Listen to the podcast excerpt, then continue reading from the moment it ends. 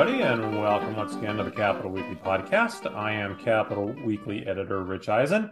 Uh, once again, not joined by my usual partner in crime, Tim Foster, who is uh, still on vacation uh, somewhere, I think, in Europe with his band.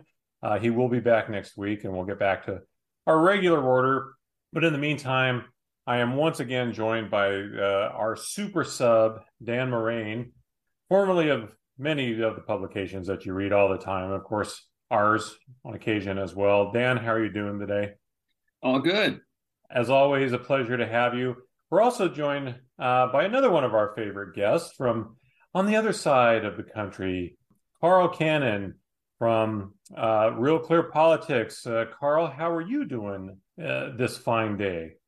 It's it's a rainy day um, in in the East Coast, but you guys in California, you've had more rain in the last few months than you had in the previous five years. So I'm not going to complain to you.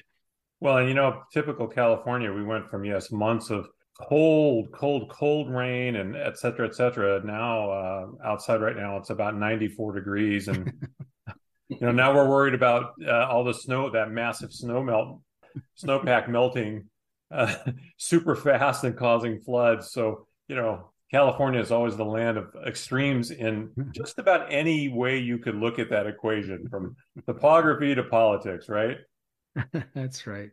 Well, and that's a, my my little uh, segue into what I want to talk about today, which of course is some California political aspirations. I guess we could say President Joe Biden uh, officially announced his reelection campaign earlier this week, and I thought it'd be fun to talk a little bit about how this might impact some other very high profile California politicians. And of course, thank you, Carl, because you're our you're our eyes and ears on the ground in DC.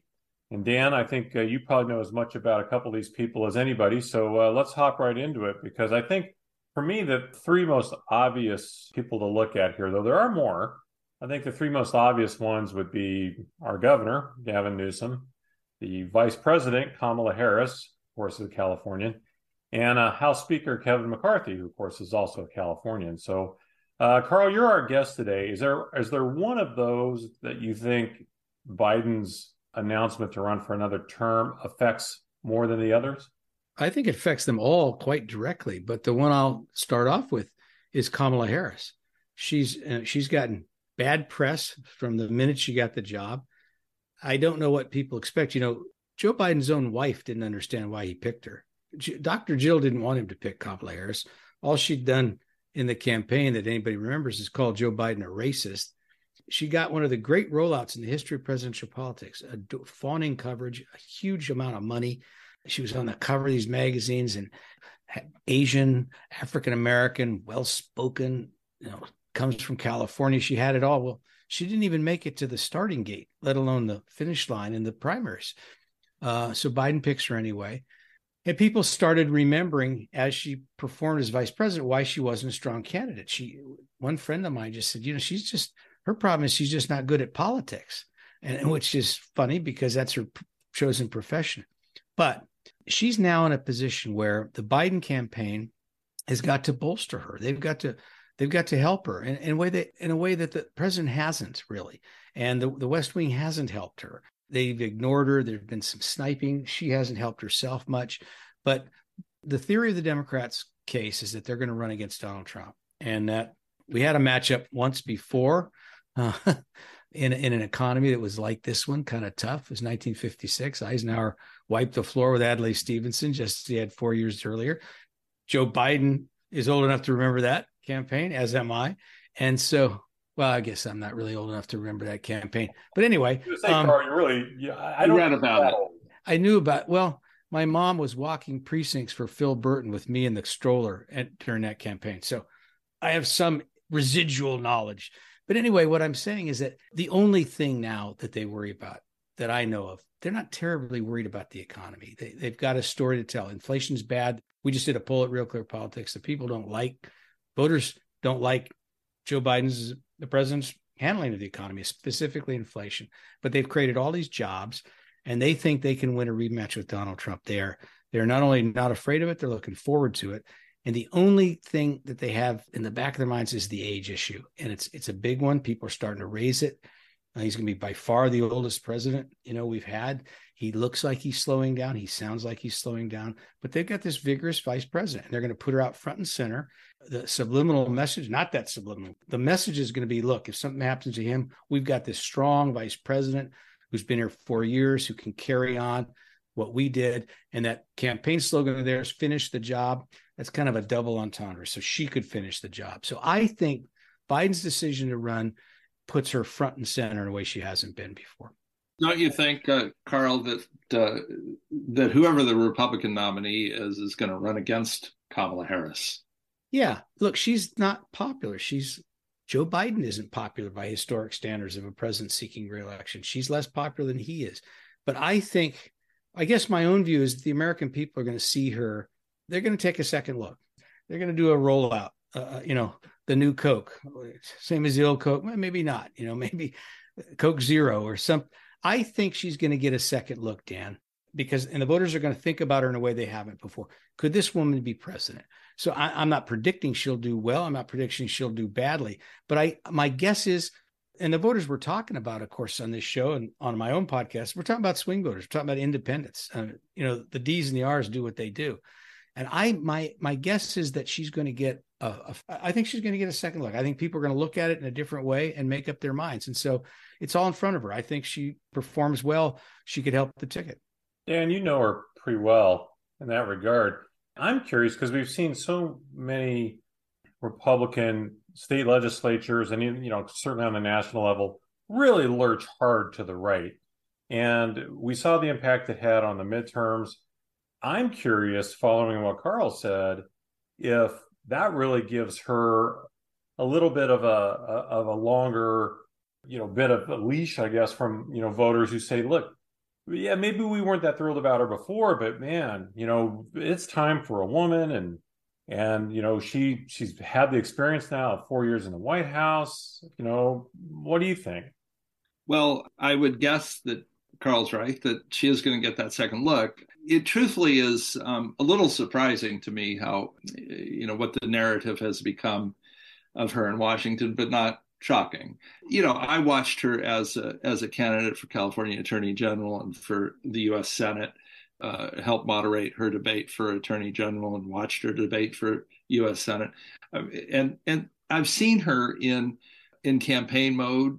Uh, when I was at the Bee, she came to the editorial board I mean, this is not a bad politician. She obviously did not do well in the in 2019, and she dropped out wisely uh, before she got her clock cleaned in um, Iowa, and then and then it would have been worse. She would have lost in California. So it was wise for her to pull out when she did. She is not as bad as as what has been portrayed. In fact, she can be a very she can be a very engaging candidate. You know, I've seen it so, uh, but you know, on the national stage, it's it's very different. I mean, I think you know uh, Ron DeSantis is discovering uh, that once you once you get a the national spotlight on you, it's quite different from what you're used to in, in whatever state you're coming from. So yeah, she's she's going to have to have a second look. She's going to be, uh, in no small regard, the target in 2024. Well, and speaking of people that have been front and center, the greatest non-presidential campaign maybe in history has been underway now for a while with our with our governor Gavin Newsom, who has been touring the country uh, on what for all the world looks like a campaign tour, but you know he swears is not. How does all this affect Gavin Newsom? I mean, Carl, number one, do you believe him when he says he's he has no interest?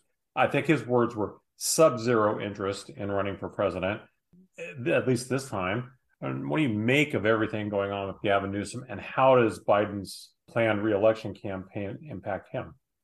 Well, the sub-zero comment doesn't square with going to these red states, uh, having opening this pack um, to go to red states with his wife, and to say that you know if you live in Republican states, your government is trying to kill democracy and kill trans people and ban books, and burn books. And he's got this sort of dystopia view of what's happening in these states.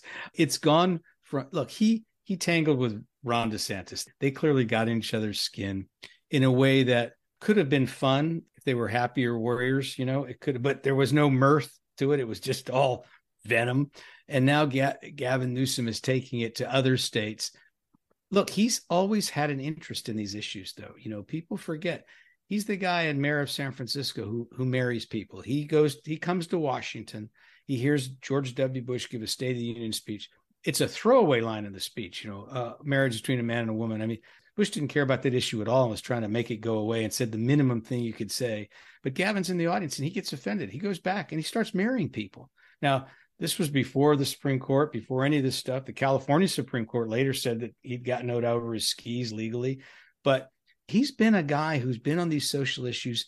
He is he's such a such a cool customer. He reminds me temperamentally of Obama. People don't realize he's pretty passionate about this stuff. So maybe he's just doing it because he believes in it and has no presidential ambitions. But my own view is that if Biden pulls out, now this is just a guess, suppose you know you got this New Hampshire primary. Uh, let's say Robert F. Kennedy Jr., who's a, a singularly bad candidate, but let's say he gets 35% of the vote or something and Marianne Williamson gets five, or you know, and Biden ekes through against two nobodies. Now, well, Kenny's not a nobody. That's not quite the right word, but you, you take my point. Then the Democrats say, well, maybe we're in trouble. I think at that point, Gavin Newsom would like to be able to jumpstart a campaign. The problem is they front loaded all these primaries. It's hard to get in the ballot. It's hard to do, you know, what what RFK's father did in 1968. I, I'm not sure you can do it at all, but it seems to me that Gavin Newsom is positioning himself so that if there's something happens with Biden, that he can get in. That's what it seems to me. Sure, and yeah, I mean that little doubt, but at the same time, he's got his work cut out for him in California. He can't run. He would have a tough time running with the images of tense tent cities uh, throughout California. He's got to do something about homelessness he's got time to do something about homelessness and he's clearly focused on it. This is a big issue for him. Homelessness and, and the care of, of severely mentally ill people who are living on the streets. These are his top two issues in California. If he can make progress, then he becomes a more attractive candidate 2028, I think. And I, I have little doubt, but he has, uh, you know, great interest in running for president, but probably not in 24. Dan, can I ask you a question about that? Uh, Hugh Hewitt had a podcast, a radio. He wrote a column recently, last 24 hours, right. and it, it did what you said. It's got these pictures of tents in San Francisco, and says this would haunt Gavin Newsom. I, am curious about that because the state of California, our shared home state, has spent billions of dollars trying to address this problem. LA County itself has spent billions of dollars. It is an intractable social problem. There's no obvious and magic bullet to it. Do voters really? They're really going to blame one guy? They're going to blame the governor of the state for this problem that that is cropping up in every major city in in the country, every sunbelt suburb. You know, everybody's dealing with this. It is a national crisis and a national problem. But is really are the Republicans be able to say that because California's problem is so bad that their governor is to blame? I, I wonder about that. I'm asking you, what do well, you think? I, I, don't know. I, I think the ads kind of write themselves he he got a little taste of it, not much, because there was no campaign last year against him, or you know, very little campaign against him. But you know the the images of Camp Fentanyl and that, that sort of thing. I, I don't know. It's it's not a pretty picture. He has to have success, or he has to be caught trying, and he is trying. I mean, without a doubt, we devoted a podcast to this a couple weeks ago. This is uh, this is front and center. And if he can make progress well well that's a big deal. And it's a big it would be a big deal that would translate to voters in in states around the country. I think he's trying to set a standard is what i'm saying. It is a national problem carl. I mean i agree with you. I mean if you travel around anywhere i mean if you've been to portland or seattle or chicago or you know dc florida florida yeah. any any major city a lot of smaller cities now it is an intractable problem it feels like and we have thrown a lot of money at it, and it does affect him. And it the other thing that seems to affect him with this thing out of you know going out of state is now he also is getting criticized for how about you come back and govern your state, right? And whatever that may be worth, it is another one of those things he can get beat up over. Yeah. Well, and, speaking of getting beaten up, now the last time you were here, we were weighing in on the possibilities of whether Kevin McCarthy was ever going to be Speaker of the House. At that point, they were on like vote number 10, 12, 20. I don't even remember what number of votes it was on. He eventually did hang in there because, you know, there was nothing in the, on planet Earth that Kevin McCarthy apparently wanted more, no matter what he had to pay for it, than being Speaker of the House. So, okay, Oh, come on, Rich. He's not the only ambitious guy in politics. he was certainly the most ambitious one at that time to endure everything he did. Uh, but hey, he's there. And, uh, you know, he seems, uh, you know, to have re- got, you know, some of the clowns back in the car there. Um, but man, that's a hard, hard job. He's got a, he's got a caucus there that is really yeah, there's always there's, on his side. I, I agree with that. There's something he has going for him though, and this just has become apparent in the last 10 days to me. We did again, we did a poll on this. He's got an advantage that uh, Paul Ryan never had, John Boehner never had, and that is when President Obama faced this debt ceiling, same thing, and the public was like two thirds on his side. They didn't understand what the Republicans were talking about. That is not the case now. And if you and even among independent voters, like majorities of them do not. That you ask them straight up, should we raise the debt ceiling? They'll just say no. And it's a, I mean, that polling might change if the United States defaulted, you know, but McCarthy's got he's got an advantage that his predecessor didn't have in negotiating with the White House. And Biden keeps saying he's not to negotiate, but he, certainly is willing to. He he actually likes doing it. So uh, McCarthy's in a funny position because the polling has changed on this. Americans have this impression coming out of COVID that the government's spending too much money and that it's not paying attention to the debt. And that, you know, the reason they're paying you know, inflation, people say it's 5%. Well, when, you know, when eggs go from, you know, 299 a carton to 599 a carton, that's not 5% inflation. Those numbers seem worse to middle class voters than, than the macro numbers. And I think McCarthy's got a wind at his sail in dealing with this. If, if he can get through this period, and I don't know what's going to happen in the next months, but get the White House to cooperate with him, get keep the crazies on his side at bay, he's going to surprise the people who predicted that he would have no, you know, who predicted he'd be very, he had the short leash and would, wouldn't be able to do anything as speaker. So I just throw that out there. The, yeah, well, you, you, know, knowing um, Speaker McCarthy a little bit from his days in Sacramento, you know, again, not unlike Kamala Harris, the guy has moves. You know, he's not a dummy. You know, he's not very well spoken, but you don't get there by just by being dumb. Right? I mean, the, anyway. So I think people will underestimate Kevin McCarthy at their peril, as they will under, underestimate Kamala Harris at their peril. Why does that happen to these Californians? Reagan came here and Tip o- Reagan of all people, Ronald Reagan, and Tip O'Neill says to him, "Well, you're you're in the big leagues now, Mr. President." What, what yeah. he? What did he think Sacramento was? I mean, yeah. well, yeah. I, I, I, wanted to tell him, "Hey, DiMaggio played in the Pacific Coast League, pal." He, there you go. there you go. There you go. Well, and, uh, you know, you mentioned Phil Burton at the outset. You know, there weren't too many politicians who were better than Phil Burton or for that matter, his brother John. Right. And uh, or Nancy uh, Pelosi. Yeah, and and Nancy Pelosi has certainly made her mark. Um, well, Pelosi, Pelosi, isn't she interesting? People forget this. She's the she's basically the daughter or the scion or whatever you want to call it, the inheritor of two uh, formidable family political legacies in the Democratic Party from Baltimore and San Francisco. She's kind of she's one of a kind. So yeah, pe- why people underestimated her, I never could imagine. Yeah, People people think all kinds of things about us Californians, but you know? well, you know, the, the last thing I wanted to ask you, Carl, in terms of McCarthy, is then, you know, what does Biden's announcement and possible reelection mean for him? I mean, I, you know, you you laid out some things that are, you know, maybe beneficial to him, but does uh, does a Biden campaign help him get more wind in those sails?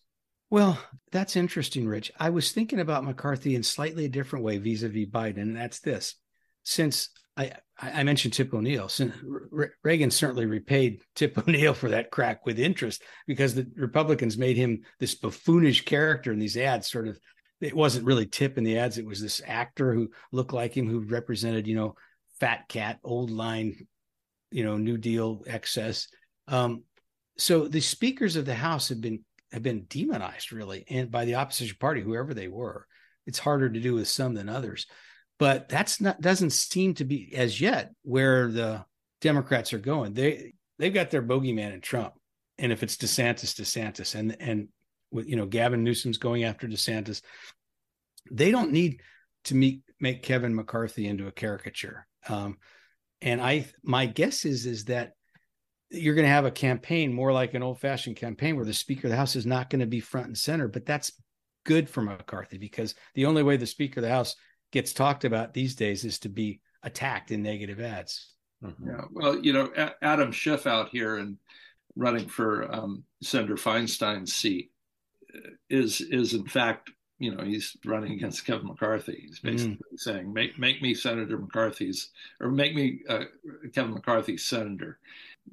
I'm not sure that that it, eh, you know it has resonance, perhaps in California, perhaps among some some of Schiff's uh, perceived base. Uh, not sure that you're right. I mean, I'm not sure it translates much out of, outside California. Well, Dan, though you you has a nice segue to the next thing I wanted to bring up, which is of course the you know, the race to replace Dianne Feinstein. There's been a lot of pressure coming from some quarters that maybe she should step down now because she's not been able to be there for the votes on judicial nominations, etc. She does not seem inclined to do that. And she actually has got a lot of support from some powerful people that she, you know, should be allowed to, you know, continue on as is. And what possible impact does all this maybe have on that race Schiff seems to be winning the money race right now over Porter and Barbara Lee. Uh, but what, does does Biden's uh, his plan for reelection does that have any impact on any of this that you can see, Dan? No, well, I, I, I am not seeing it. I mean, the national parties aren't going to play in California. It costs way too much money. So Schiff, Porter, and Barbara Lee are going to have to uh, fund their own campaigns. I think. Uh, I can't imagine. I mean, there's no Republican who has emerged. I can't imagine uh, Mitch McConnell is going to want to play in California. Um, it's too expensive and it's way too much of a long shot. Unless there is some really wealthy Republican uh, or conceivably independent, can't imagine that particularly. Uh, I think it's it's going to be a top two race between one of the three: Schiff, Porter, Lee. Uh, you know, I can't imagine Dan, Dan, Biden's going to weigh in, right? No, but he had the White House, Harris could. Yeah, that's right. I was going to say, you know, at some point they may the the Republicans squeezed them on the Judiciary Committee, which was sort of a singularly uncollegial thing to do, but that's the way that's the way we do business now in Washington. Gavin Newsom has said he would appoint a black woman to the seat. Right.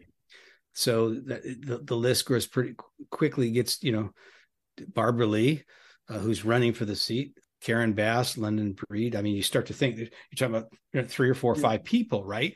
Um, yeah, there's Holly Mitchell and Shirley Weber, but uh, you know, no, but I, if but if the if the White House gets in it, the White House would get in it because they'd want they want that seat filled, and they'd want it filled now. And before you know, November's a ways off. There, you, know, you get you know 30 or 40 federal judges through, through the process in that time. And they may get impatient. They're impatient with Feinstein already. They may get impatient with Pelosi said, let the let the process play out. But I think it's I think the way it would work, I would think, is if the White House wanted to get involved, they'd pressure Feinstein. And then Gavin would get to a point. My question is, would that change the race?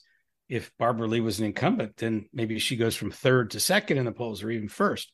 That's the that's from the Washington perspective, we wonder if Newsom filled that seat, would it change the dynamics of the campaign?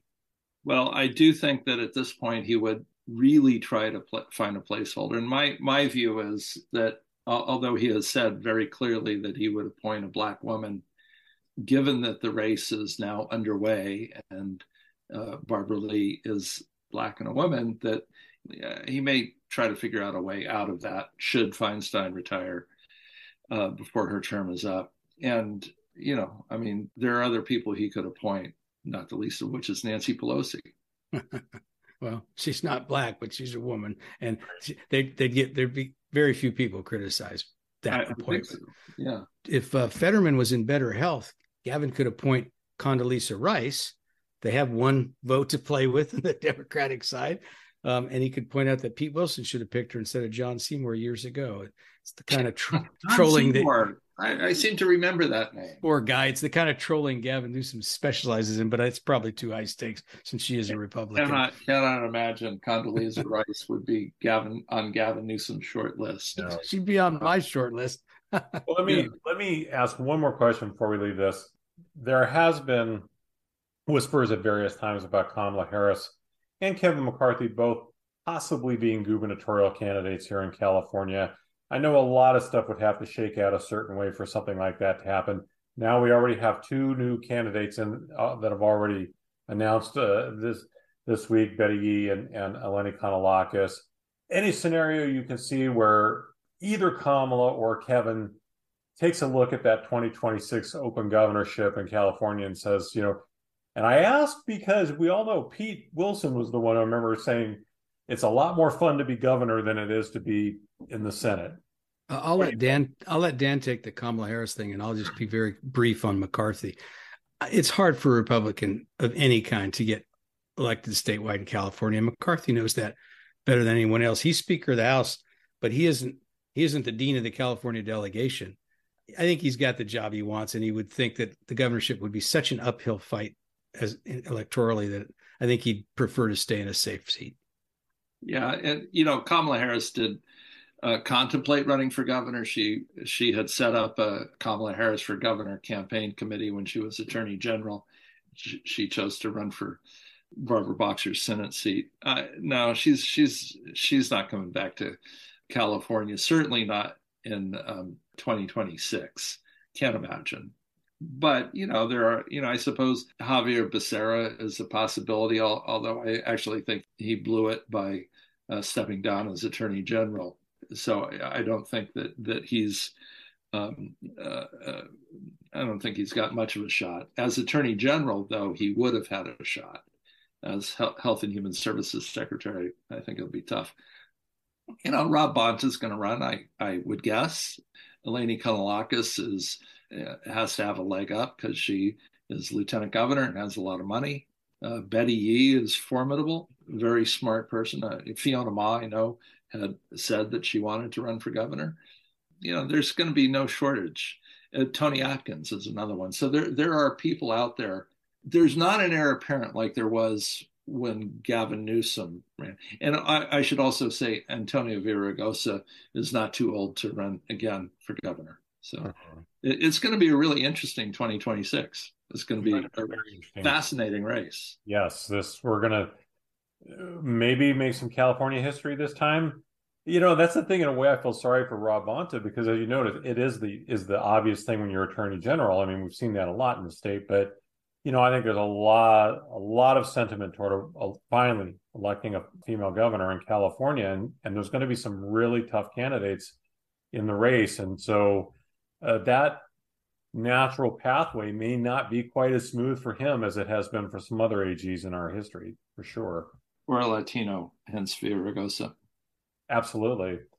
Well, uh, Carl, thank you very much. I appreciate always the insights from DC. Are you, you have interest in sticking around and talking a little more California politics as we go over who might have had the worst week in California's uh, political landscape? I've got one. I I know one thing about that. I got one nomination, and uh, you guys know a lot more about it. But if you want to hear my worst week, okay. The worst week. Worst week. Worst week. Okay, we're back. It's time to talk about who had the worst week in California politics. Carl, you led us right to the promised land. Please continue, sir.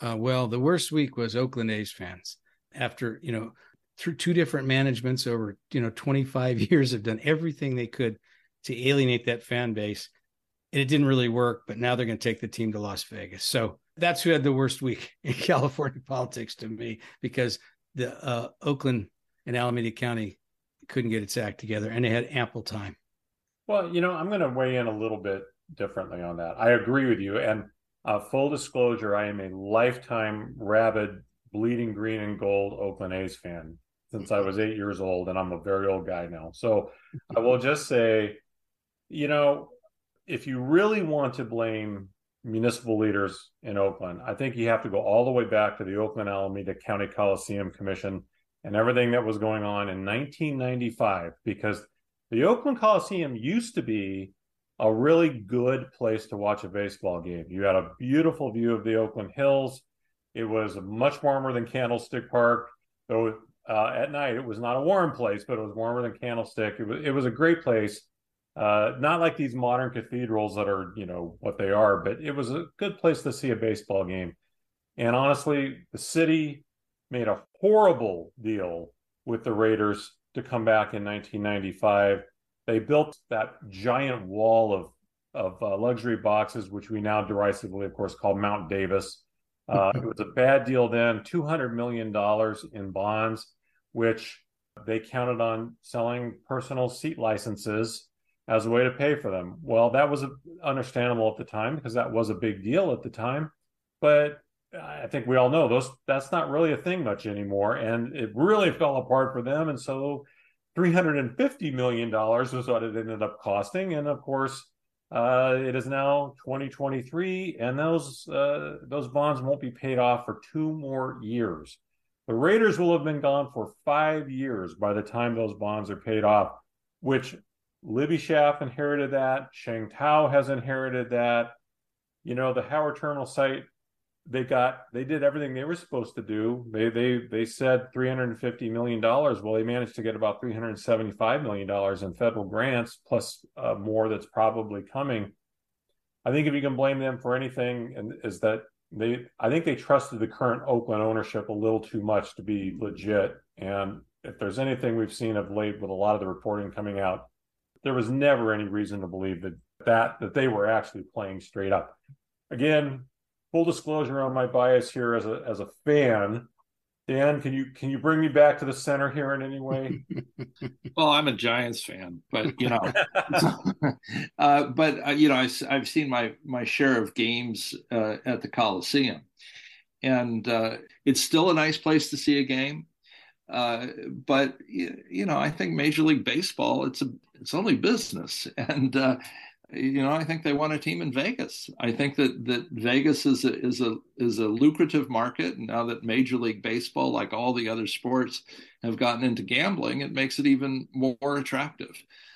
So yeah, it's uh, it's strictly business. Well, That's I will. I will say one other thing here.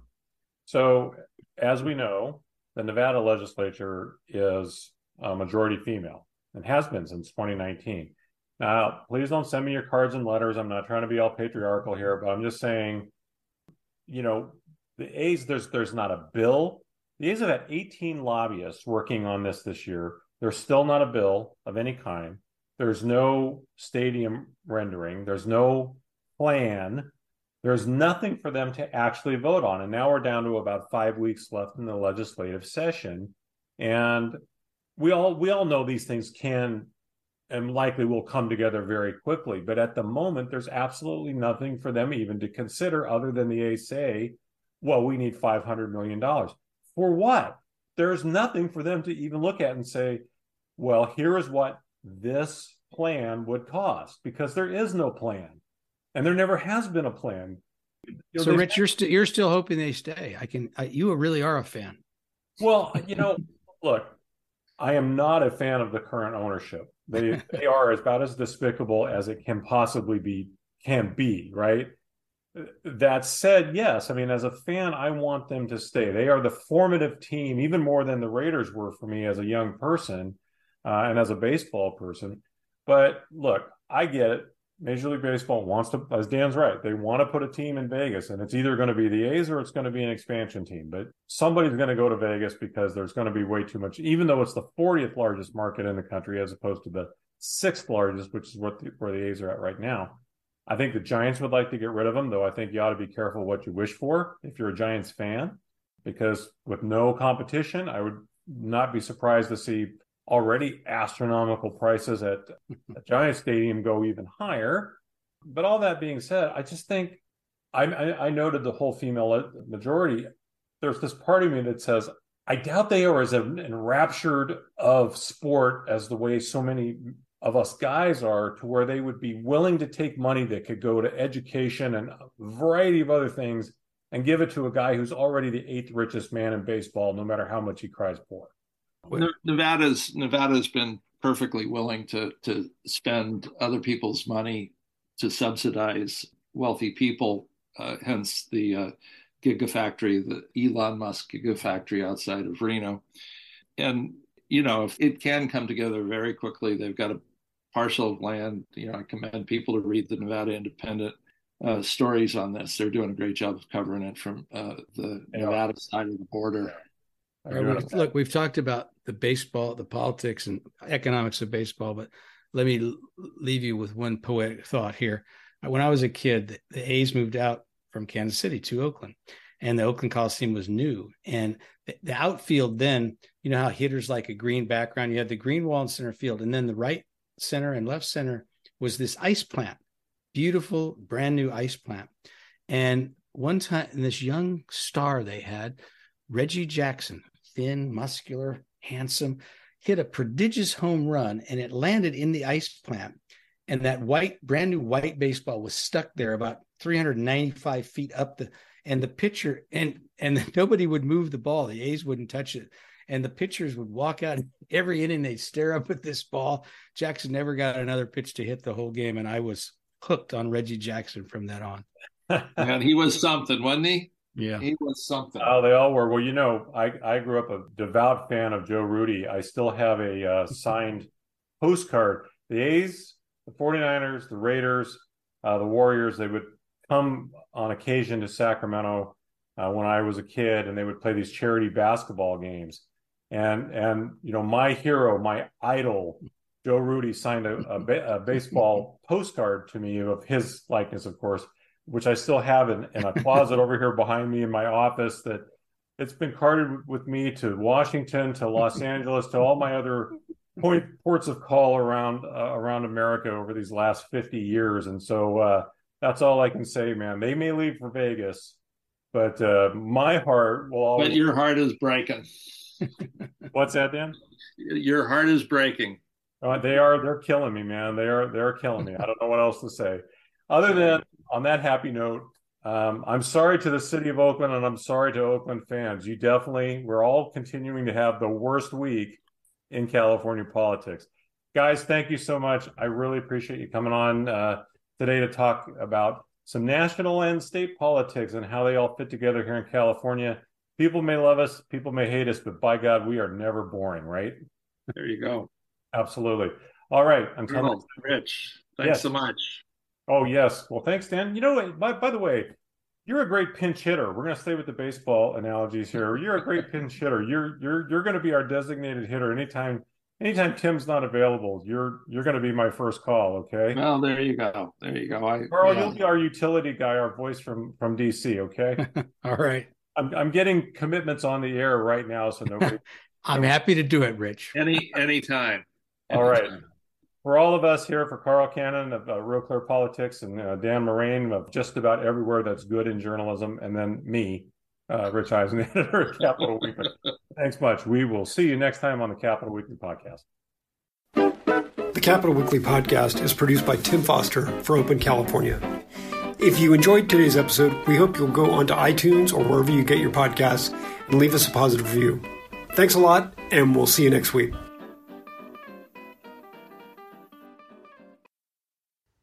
The Capitol Weekly podcast is supported by TASIN, the Tribal Alliance of Sovereign Indian Nations.